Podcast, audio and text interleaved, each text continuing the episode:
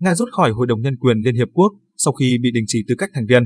Nghị quyết kêu gọi đình chỉ tư cách thành viên của Nga tại Hội đồng Nhân quyền Liên Hợp Quốc, Liên Hiệp Quốc nhận được 93 phiếu thuận, 24 phiếu chống và 58 phiếu trắng. Đại hội đồng Liên Hiệp Quốc ngày 7 tháng 3 đã quyết định đình chỉ tư cách thành viên của Nga tại Hội đồng Nhân quyền do tình hình chiến sự ở Ukraine. Sau khi 93 nước tham gia phiên bỏ phiếu ủng hộ hành động này, 24 nước bỏ phiếu phản đối và 58 quốc gia bỏ phiếu trắng. Đại sứ Ukraine tại Liên Hiệp Quốc Sergei Kislitsy, người đầu tiên phát biểu trước cuộc bỏ phiếu, gọi việc đình chỉ Nga không phải là một lựa chọn, mà là một nghĩa vụ. Ngoại trưởng Ukraine Dmytro Kuleba đã cảm ơn tất cả những nước bỏ phiếu ủng hộ. Trong khi đó, đại diện Nga cho rằng phiên bỏ phiếu tạo ra một tiền lệ nguy hiểm. Phía Nga cũng lấy làm tiếc khi Đại hội đồng Liên Hiệp Quốc đưa ra quyết định trên, đồng thời khẳng định Moscow sẽ tiếp tục bảo vệ lợi ích cốt lõi của họ bằng mọi cách.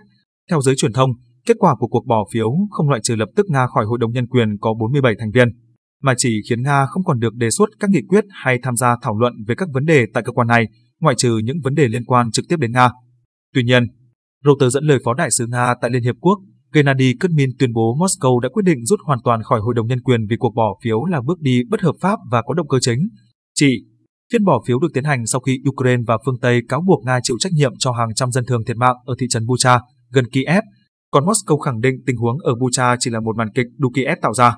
Hiện chưa có bất cứ cuộc điều tra độc lập nào được tiến hành để xác minh sự cố ở Bucha. Nguyên nhân, thời điểm và vị trí tử vong của các thi thể chưa được làm rõ. Trước phiên bỏ phiếu, Trung Quốc tuyên bố sẽ không ủng hộ việc đình chỉ Nga vì cho rằng động thái này có thể làm trầm trọng thêm cuộc chiến và cần phải điều tra thêm về các cáo buộc vi phạm nhân quyền. Ở Ukraine, Brazil, Ai Cập, Mexico, Iran và Nam Phi cũng ủng hộ quan điểm trên. Đây được cho là lần đầu tiên một quốc gia thuộc nhóm thành viên thường trực Hội đồng Bảo an Liên Hiệp Quốc bị đình chỉ tư cách thành viên Hội đồng Nhân quyền.